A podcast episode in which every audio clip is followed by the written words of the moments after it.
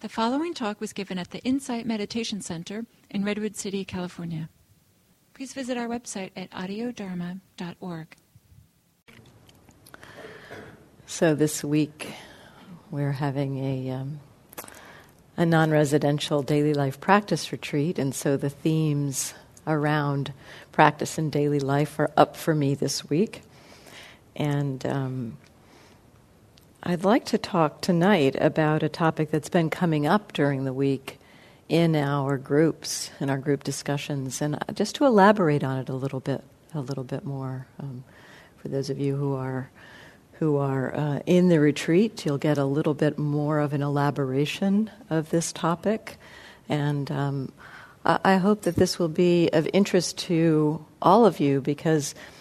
Um, the, the, topic I'd like to talk about is what I introduced in the, um, the guided meditation, that of receptive awareness. Um, this distinction or the, the quality of a receptive kind of attention as opposed to a directed kind of attention is really, really helpful in daily life. If we think about what our often our early meditation instructions, the first kind of practices we get when we learn to meditate, it's often about picking something. Pay attention to the breath. When you notice your attention has wandered from the breath, let that go and come back to the breath. And we, you know, we cultivate our ability to stay in the present moment by picking an object and, and staying there with it. And so this instruction really, really helpful to help us begin to recognize what it actually even means to be aware in the present moment. And yet, that instruction, in terms of um, navigating our daily lives and exploring what it might mean to bring the tools of, of mindfulness into daily life, um, it's a little limiting because in our daily lives, um, we, you know, we, we, we have to pay attention to a lot of things. You know, it's like we, we can't just like tune everything else out and be with the breath while we're driving our car, right? You know, we, we really need to be able to take in what's happening in, in the environment. And so if we have this idea around our practice that it means focusing or choosing or directing the attention, then some areas of our uh, life are kind of off limits to practice. And so I'm introducing this idea of receptive awareness. It's, an, it's another way that we can be mindful, and it is a very useful tool for our daily lives. Rather than choosing what to pay attention to, opening to just what's already happening, what's already obvious in our experience.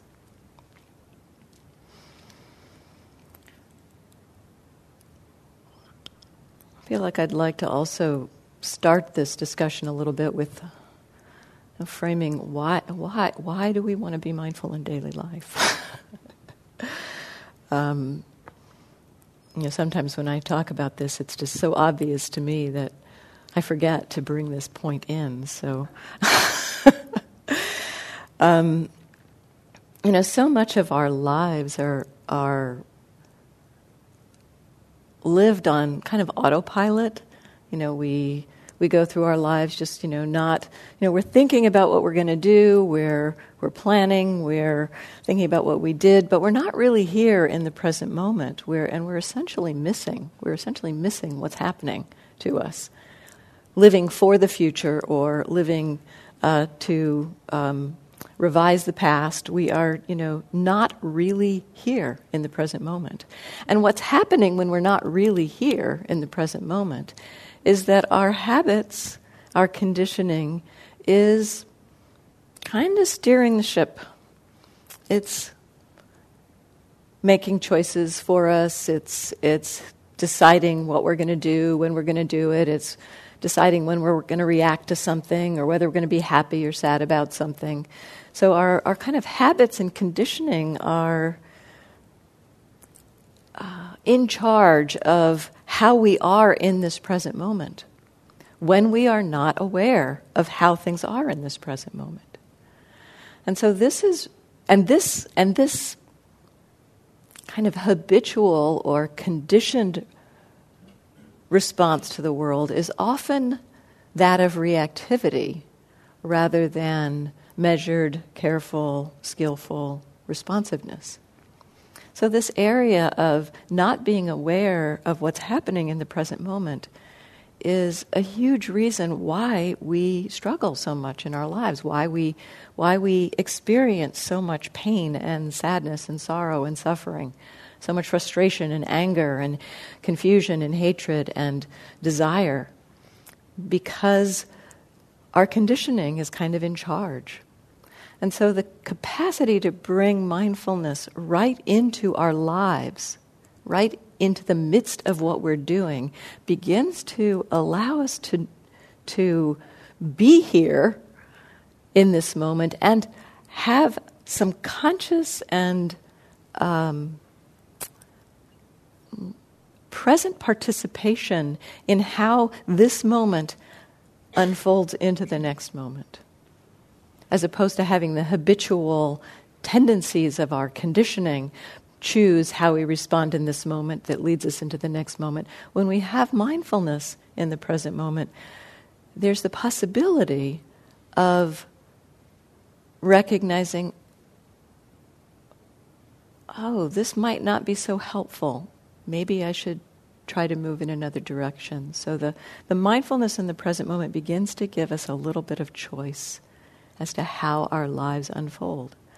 And instead of our habits beginning to steer the ship of our lives, there's the possibility of some more conscious participation in how our lives unfold.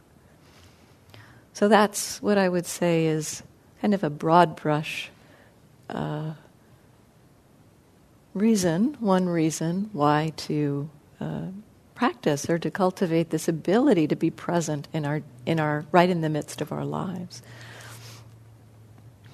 And so this possibility of receptive attention, right? I think I think one of the big issues around daily life practice that I've seen in teaching people what it means to wake up in the midst of daily life. One of the most common things I hear people say is, I don't have time to be mindful in my daily life. It's, it's, it's too much. It's, it's, it's just adding something extra to my day. And I think that partly comes because of this idea that mindfulness means that we are actively choosing something to pay attention to.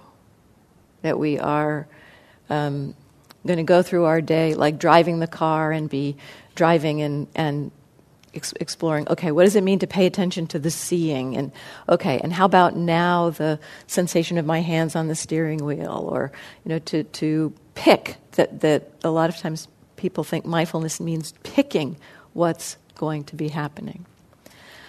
Um, or perhaps in um, you know in a conversation with somebody um, you might think well what mindfulness means is paying attention inwardly. And so you know, how, how do I pay attention to my body while I'm in the midst of this conversation with somebody? Again, with this idea of, of directing the attention. So, the, the, the idea of receptive attention is kind of more opening to the possibility that the capacity for mindfulness the capacity to know what's happening while it's happening, kind of a good working definition for mindfulness.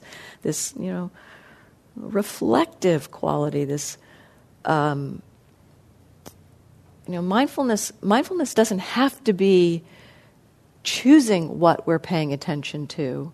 Mindfulness can just simply be receiving what is already happening to us knowing what is already happening in the present moment as it unfolds.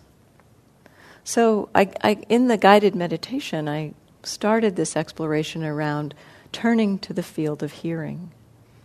And this is a really good place to begin an exploration of what it means to receive experience. Because while we are turning our attention to a particular field of uh, experience there, or picking, essentially, picking hearing, within that field, it's pretty quickly apparent we have very little control over what comes to us. That we essentially have no choice but to receive the sounds. We could, uh, sometimes we can try to say, well, let me tune into that. You know, I hear the train. Let me listen to the train.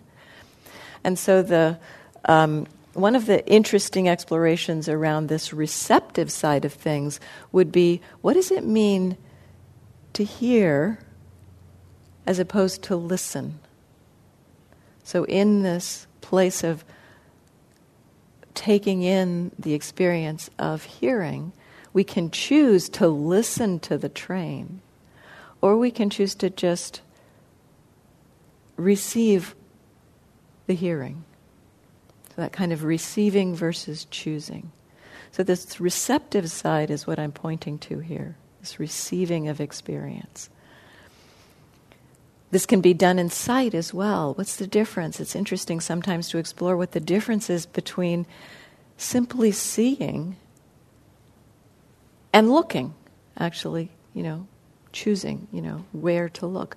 What's the difference between just kind of settling back and letting seeing happen versus actively being involved and choosing what to look at.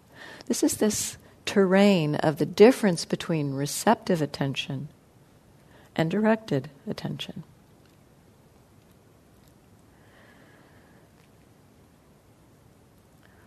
I found in my own exploration of receptive attention that it was not initially something that I understood very easily.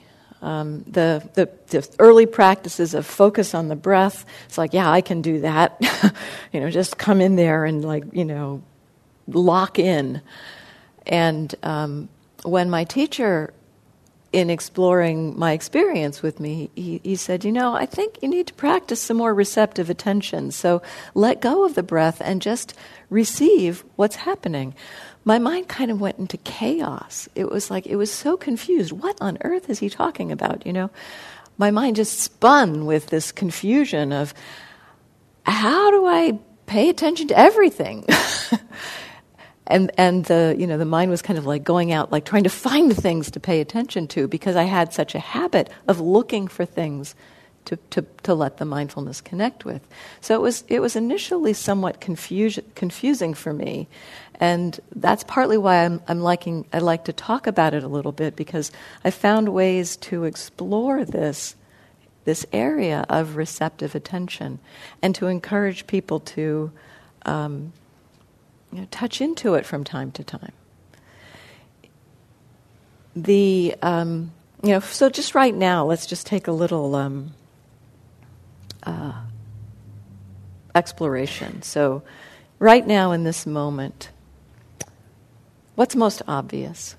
What's the most obvious? Maybe it's seeing if your eyes are open, or maybe it's some kind of body sensation if your eyes are closed. What's most obvious to you? And how about right now? What's most obvious to you? And how about right now? And now try closing your eyes. What's the most obvious experience now with your eyes closed? And now? And now? And now? So, this kind of receiving, you can open your eyes again if you like.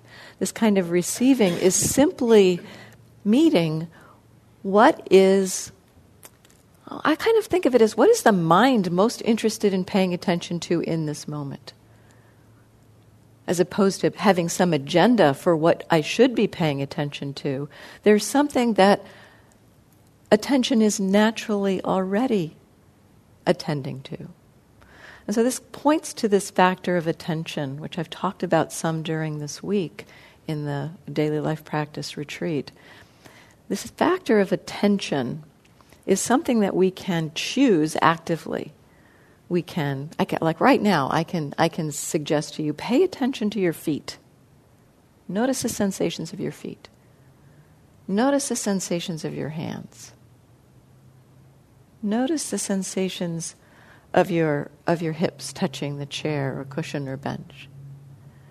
So you can choose. That's, uh, you know, this, this factor of attention, we can choose what to pay attention to. So it's amenable to willpower, it's amenable to our will, it's amenable to conscious choice. And yet, it is also, if we're not consciously choosing to pay attention to something, if we're letting our minds drift, or if we're, um, you know, not actively engaged, you know, just letting the mind kind of drift, the mind is paying attention to something, but it's not something that we consciously picked. You know, this, this can happen. You might notice this as you're falling asleep. You know, it's like the, the, the, the mind produces images or something, and you, you're out of control at that point. Like, you know, you know you're not thinking, I'm going to look at this image right now. It's like, these images just appear. So the, the mind produces, um, or the mind will choose to pay attention to something. So the factor of attention, I often like to compare it as a, a kind of a a way to understand this, it's kind of like the breath in some ways. We can consciously choose to breathe in and consciously choose to breathe out. So it's amenable to our will, the breath. But when we're not thinking about that, the breath will breathe itself. We don't have to think about breathing in and breathing out in order for the breath to breathe in and out. So that the breath will do itself. And very similarly, we can consciously choose what to pay attention to, pick what we're going to pay attention to, or we can settle back and and kind of just say to them to uh, you know our mind and body. So, what are you already paying attention to? What's obvious now? What's obvious now? So, what's obvious? What's obvious? Moment to moment, what's obvious? This is a form of receiving our experience rather than choosing what we're paying attention to. Now, this is, this is a helpful practice for daily life because this kind of attention, this receptive kind of attention, when we can cultivate it, get familiar with it, and we can practice it in sitting the way I guided in the guided meditation. You can get familiar with what it means to have a receptive attention in the sitting practice. And then in daily life, if you can um, explore this, it's like rather than having the idea of, well, being mindful means I have to pick all the time what I'm paying attention to. Boy, that's going to make you crazy. That, that will be, you know, it's like, yeah, we don't have time to do that in daily life. I certainly don't. But this kind of receptive attention where I'm kind of available for what's already happening kind of I kind of think of it as the the attention follows what the mind is already doing. So I'm driving the car and I rather than picking okay right now I'm going to pay attention to steering hands on the steering wheel right now I'm going to pay attention to uh, the seeing or right now I'm going to pay attention to hearing I kind of open my um, it's, it's, kind of like I, I open up and it's like okay Mind, what are you doing? What are you paying attention to?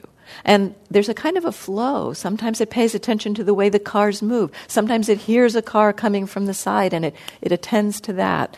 So that it's, it's, it's not choosing what I'm paying attention to, but simply receiving what the mind does while it drives.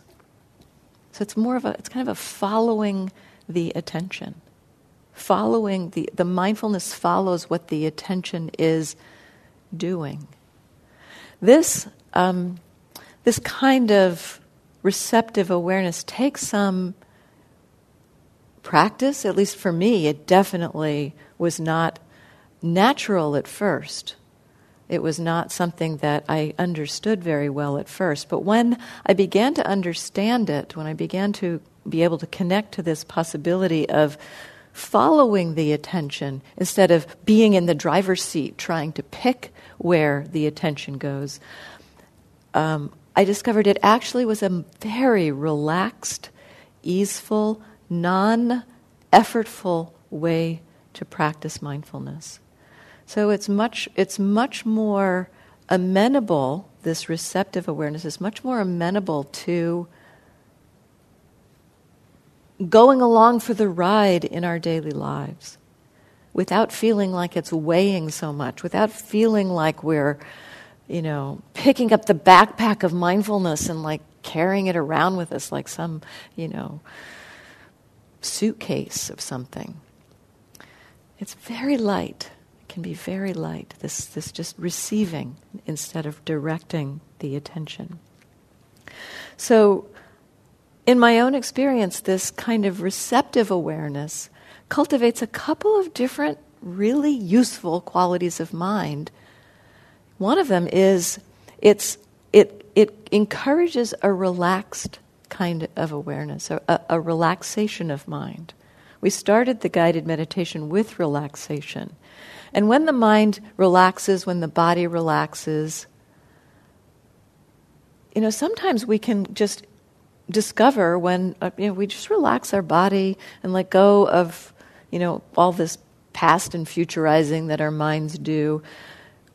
You know the mind kind of begins to land in the present moment very naturally. Ver- so as we start with relaxation and relax this kind of receptive awareness can come to the fore can can naturally be there. There's a way in which, when the mind relaxes, you know, our minds know how to be attentive. Our minds know how to pay attention to things. Our minds know how to be mindful when we're not engaged in thinking about the past or future. You know, there's a very natural process that when we relax into it, it's there. And so, this receptive awareness can point us back to this relaxation. It also, I've found, at least in my own experience, has promoted a kind of curiosity and interest. Instead of me being the one who has to be in charge of what I pay attention to, it's more like, hey mind what are you up to today? Let's see. Let's go along for the ride you know? Let's let's let's explore you know what we're doing today and it's it's kind of gotten to be really interesting to see that. It also really, and this is where it gets a little bit challenging at times because uh, the, the other thing that this does for us is it points out, you know, when we're no longer controlling or choosing, okay, I'm going to pay attention to this right now, I'm going to be mindful of my breath right now, you know, I'm going to be mindful of paying attention to seeing right now. When we're no longer directing the attention, essentially what we start to see when we're mindful in the present moment is just how our minds do things. We start to see basically our conditioning, we start to see our habits of mind. You know, when, when I'm not in the driver's seat saying, here's what I want to do, and just receiving mind, what are you doing right now? What often happens is that the habits of mind show up. And so we get to, we start to get more familiar with the way our minds do what they do when we stop trying to control our meditation and, and just settle back and say, okay, what happens when I sit here and just receive, receive, receive. One way to explore this, or one way to, to kind of see what happens here, close your eyes now for just a moment.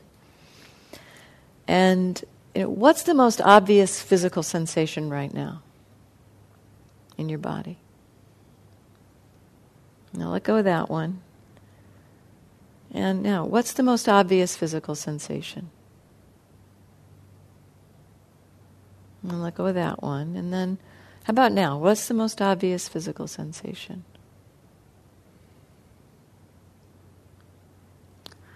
And now I'm going to ask you to attune to whether, in looking at these sensations, do they tend to be pleasant, unpleasant, or neutral?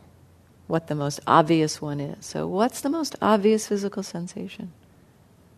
Is it pleasant? Is it unpleasant? Is it neutral? How about now? What's the most obvious physical sensation? Is it pleasant, unpleasant, neutral? How about the next most obvious one? Is that one pleasant, unpleasant, or neutral? Okay, so you can open your eyes. So, what, what happened for you there when you noticed the most obvious sensation? Did anybody here, I'll just take, we'll do this with show of hands.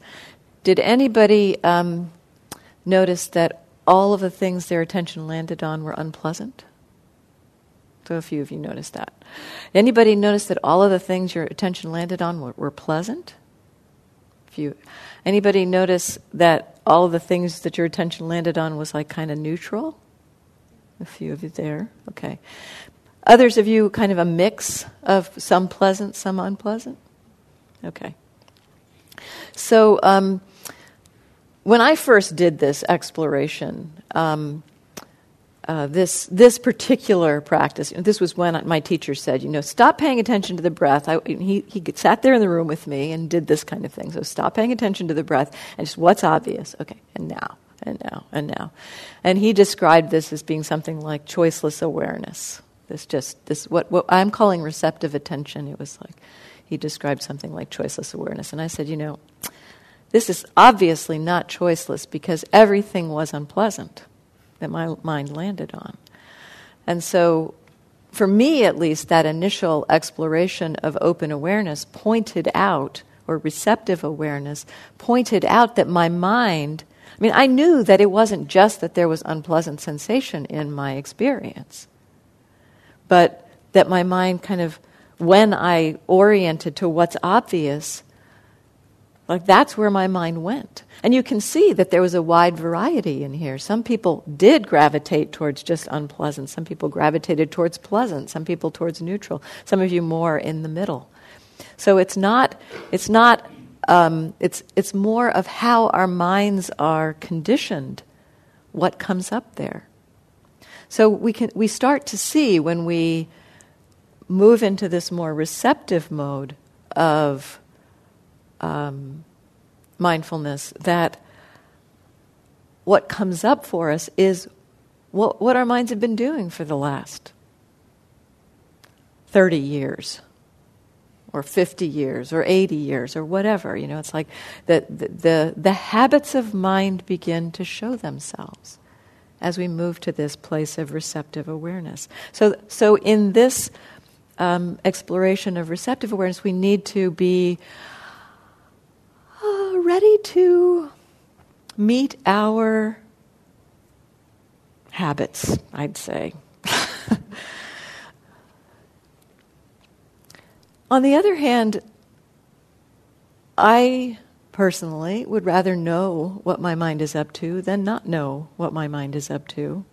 And so, and when we begin to see what our, our mind's habits are, there's some measure of choice that we can have. So again, it reveals our habits, but it also, the mindfulness begins to insert a little bit of, you know, possibility of not automatically uh, leaping on what we've discovered or seen and running with it, reacting to it. So that simple exercise for me of noticing, yeah, my mind landed on every time it landed on something unpleasant, but just like noticing that, oh yeah, that's unpleasant. Oh, that's unpleasant. That's unpleasant. The mind didn't pick up each one and then go off trying to figure out, well, how do I get rid of this? How do I fix this? And what's a pro- what problem is this? And why is this happening anyway? Oh, it was because of that thing that happened 10 years ago. And, you know, just wandering off into a storm of reactivity around the experience. The mind just kept meeting the experience and got fam- was getting familiar with this habit of mind, of orienting and so that was my first understanding that my mind, my own personal habit of mind, was orienting to unpleasant in the world. This, this mind was going through the world. And when I saw this, it's like, oh, yeah, I recognize this. When I walk into a room, I notice what I don't like and try to figure out how to fix it or change it so that I can be okay So this, you know, this, this revealed a habit of mind that had been there that I wasn't really conscious of. And I always think that, well, maybe self knowledge isn't always good news, but it's helpful news. It's helpful to know how our minds habitually do things because then we can begin to, to uh, not habitually react when it does what it is conditioned to do. So I just have, let's see, a few more things, and then maybe we'll open it up for some questions. Um,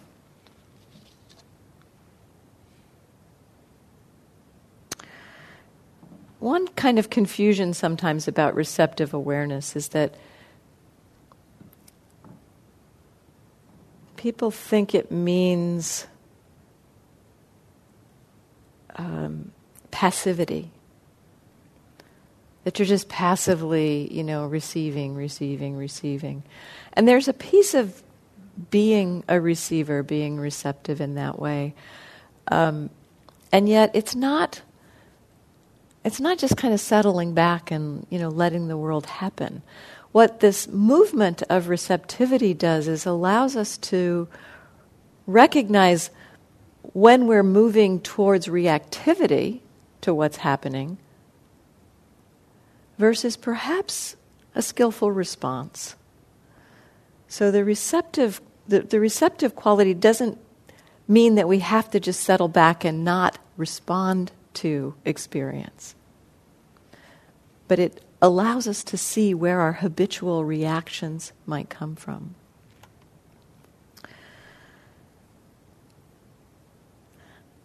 Another place in receptive awareness that's um,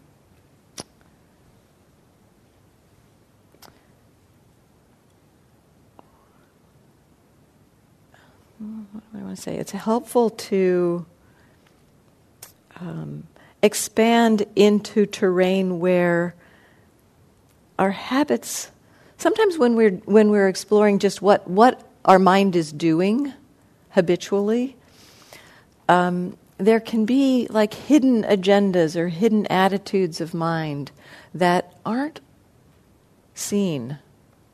And so in practicing this kind of more settled back receptive awareness it can often be helpful to check in okay, so yeah, I'm receiving this experience. There is this sensation of, you know, um, pain in the knee, or um, there's, you know, so what's most obvious right now is that I'm seeing, or so receiving, receiving, receiving that experience. But then also kind of from time to time stepping back and saying, okay, so I'm receiving this experience. I'm not controlling it. I'm not choosing what to pay attention to. But is there something that I'm not aware of that's also going on here? Often there can be, when we are receiving experience, a hidden attitude or a hidden relationship to experience, such as, yeah, I'm watching, I'm watching, I'm seeing all of this stuff happen, but, you know, I'm really frustrated by what I'm seeing or I'm experiencing this um, sensation of contraction and tightness, and there's a lot of fear around it. So the, this this um, receptive quality of attention can sometimes not we can sometimes not be seeing the way in which we are paying attention. So it can be really helpful to check in from time to time. Okay, yep, I'm receiving experience. And just ask yourself the question and what's my relationship to what's being received? What's my relationship to this? Sometimes it's really obvious that, yeah, I don't like this. Or, ooh, this is really nice. Or, I'm completely confused. Or, boy, this is boring then to allow that also to be it's like you've you've opened up the channel a little bit wider it's like you know sometimes we can think of this receptive attention it's almost like being um, uh, a radio antenna. You know, it's like we're, we're picking up a particular frequencies in our in our um, open in our receptive attention. We're picking up particular frequencies of experience.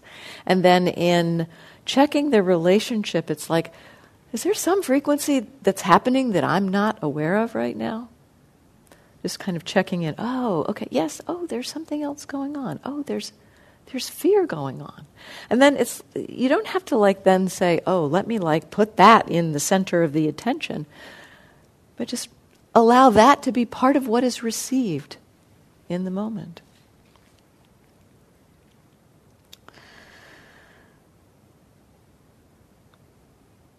So,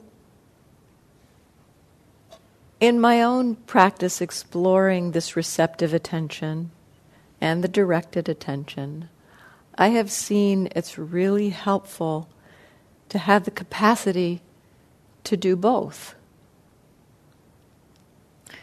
The receptive attention is really useful in daily life practice. There can be times, even in daily life, however, where a choosing of, oh, I really need to pay attention to this right now. Can I be mindful of this right now? So, this capacity to narrow down and, and look at something particular, specific with the attention is really helpful sometimes. Sometimes it's really helpful to be more receptive and broad. So, it's helpful to cultivate both, and yet, I would say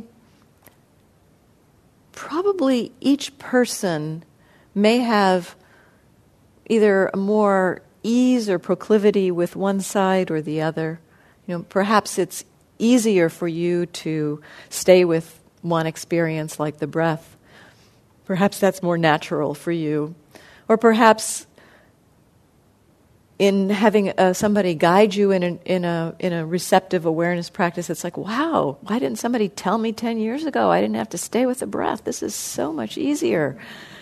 Um, you know, that, that some, some minds kind of more naturally are inclined to settling and being very at ease with this just receiving experience. Some minds may have equal difficulty with both. Wherever you find it feels most easy, you know, sometimes we, I think, in, in um, beginning to see, oh, oh, wow, this, this receptive awareness, this is really hard. The directed attention, that's easy. Um, we may think, well, what I need to do then is to work on this receptive attention. And we're kind of going against the, the natural grain of our minds for a while, trying to like figure out how do I do this receptive attention? And what I've seen in my own experience is that it's actually most helpful in this terrain of meditation to go in the doorway of practice, whatever doorway of practice feels most natural to you. And then knowing that these capacities, these various capacities of mind, and there's so many different capacities of mind that we can cultivate in meditation. I'm just talking about these two tonight this ability to direct the attention versus receive, receiving experience. There's also the capacity of cultivating love or, um, you know, compassion. So we can do practices around that as well. But whatever doorway you find most natural for you, as far as the meditation practice goes, I find it's most helpful to go in that doorway, start from there, and then knowing that there's these other skills that are useful, like developing compassion and love, or you know, if you go in the doorway of being easeful with staying with the breath, you know, there are these other areas that may need some uh, cultivation at some point, of this open awareness. But what I've seen is that whatever doorway we go in, there, there's all, there, it's like every single aspect of the Dharma connects to every other single aspect of the Dharma. So, paying attention to the breath can begin to open us to being kind to ourselves and perhaps beginning to see, you know, kind of the craziness of our mind. And maybe begin to, we can begin to begin to b- build a bridge to cultivating metta or cultivating this practice of open awareness. But I found like going in through whatever is most natural for you, starting from there, and then noticing where or how you might be able to gently and gradually open to some of these other areas. For me, this has been this has been so helpful. Um, I, I, it was interesting because I started with the breath. You know, that was so easy initially, and it was like so painful to try to do open awareness. And then I met a teacher who had a really good way of describing open awareness and receptive awareness, and suddenly it's like I got it. And then it's like, oh my gosh, this is so much easier than directing the attention. So then I'm like hanging out in that space for a little while. And and then I and then it's like, well, how do I bring these two together? This this quality of being relaxed and spacious and easeful and receptive with directing the attention. And that began to be an exploration. So, you know, just going in through whatever feels most natural for you at the time and strengthening that. Because when you strengthen that, it will strengthen the other qualities kind of also. It will, it will also have the effect of like spilling over and strengthening some of these other areas.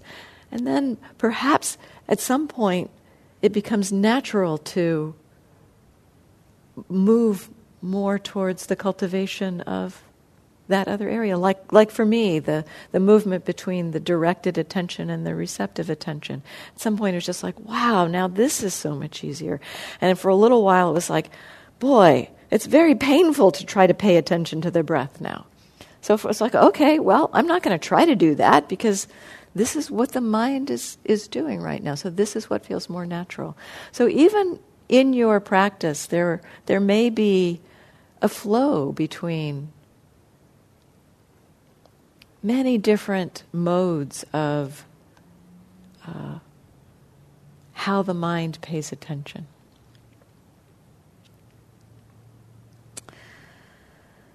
Hmm. I'm going to see if there's any questions. I have a couple more things I could say, but I just want to see if there's any any comments or thoughts about what I've said. I've said a lot, so yeah. Kumi.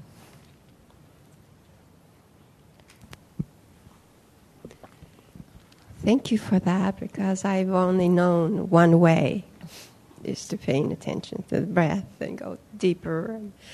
And, this is really like yin and yang. yes, exactly. Yeah. And it's it's like yin and yang too because you know the the yin is in the yang and the yang is in the yin. Yes. Yeah. So it's very exciting. So it's like permission, you know, to whole different ways that I didn't know that exist. Yeah. So. And and you can, you know, knowing that you've kind of got that familiarity with the directed attention, you can use that. You know, so for me when I first started it, it's like okay, I'm really comfortable here with the breath. Okay, let me try to open up. And be like, wah, chaos, confusion. Okay, I can handle this for a second, and then, okay, I'll come, come back to the breath and take a break from that. So you can use that kind of as a touchstone, and then begin to, to kind of branch out from it. Explore the possibility of maybe letting go of the breath and see, you know, just ask the question, what's obvious now? You know, when we let go, let go of the breath, what's obvious now? Yeah. I did say what is obvious, and I was feeling little, little nausea, tension. Uh-huh. yeah. So I thought, I uh, right away my uh, habit is to, what is this? Going directly oh, into uh-huh. it. Yeah. Uh-huh. What is it? I got to, you know, find out what it is, how to cure it. uh-huh. Uh-huh. It was it was just interesting to see. So you saw the direction, right? So you you opened up for a moment, and there was something there, and then your habit of yeah, going back kicked it. right. So you saw that, yeah. yeah. And seeing that, then there's the possibility of saying, oh, okay, well, maybe I could just ask what's obvious again instead of doing that. Yeah. So I said, you know, so what is it? Oh, I, uh, what if I give it a voice to the, you know? Uh-huh. Oh, so you did explore it a and little then bit. So I Uh-huh. said, what, you know, what, and then it- was more concerned, worry, the habit Uh-huh. of, you know, the, it was heavier than giving a real voice and opening up and listening. Uh huh. Uh huh. So that's what I saw. Uh huh. Beautiful. Thank you. Yeah. Anyone else? Yeah, over here.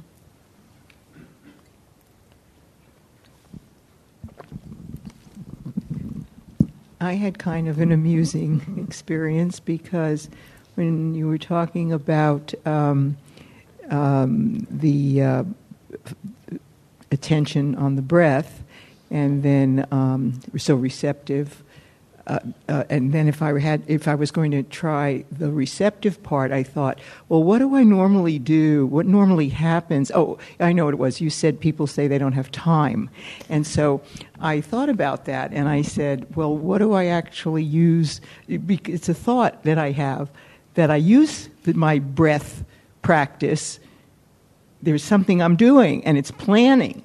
And I thought, well, now if I move to receptive, what's going to happen to all that good planning that I navigate to when I'm supposed to be following the breath? anyway, it was a real wake up call about wait a minute. What are you? What is actually happening? What's actually yeah. Oh, happening? Oh, that's So, interesting. Yeah. do I want to give up all that good planning time? Just it's just amusing to me.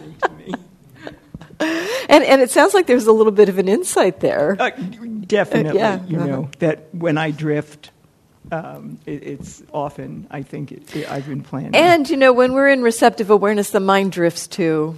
I have to say, it's it's. so it probably probably your mind will drift to planning when you're doing open awareness too. oh well, then I, then I might as well try it. Anyone else? Yeah, up here.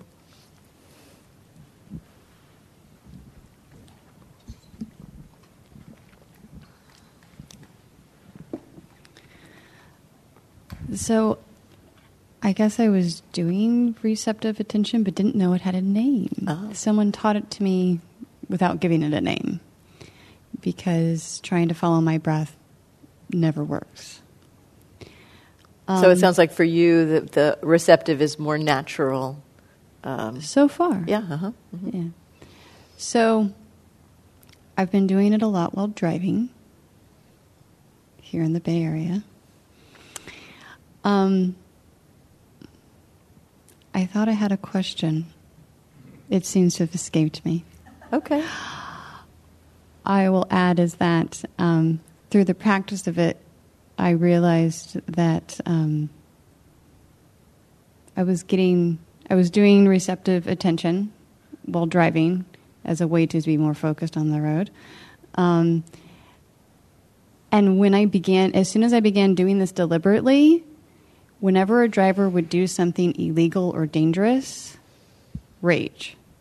This has confused me until this evening when you spoke about pleasant, unpleasant, or neutral experiences. And it wasn't until that that I realized that the reason why I was noticing the unpleasantness during this receptive attention practice is that I was finally aware of the fact of the true anger I felt of someone doing something dangerous that was endangering others. Mm-hmm. And I never knew that that's why I got mad. So until you talked about doing that pleasant, The pleasant, unpleasant, unpleasant, neutral uh-huh, thing as, uh-huh. as a, in, in accompaniment with the receptive attention. Uh-huh. So I am t- taking that with me to other places, not just the car. And also, too, the I mean, th- in the receptive place, you're not immune from having your habits and your emotions emerge. I mean, it's like, yes, I mean, we, we then the, the work is not so much to try to stop that, but it's like, oh, anger's arisen. Okay, whoa, the, the, mind, the mind is paying attention to that right now. So that it, it, it, it doesn't, again, you know, when we receive, we receive our whole life including our emotional life. I guess what was just so startling is how often I was angry. Uh huh. Yes, yes. Well, that's a familiar one to me. yeah. Yeah. I mean, and, and again, the receptive awareness really begins to reveal the, the habits of, of that. Yeah. Anyone else? Did you have, did you have something? Yeah. Okay. Yeah, back here.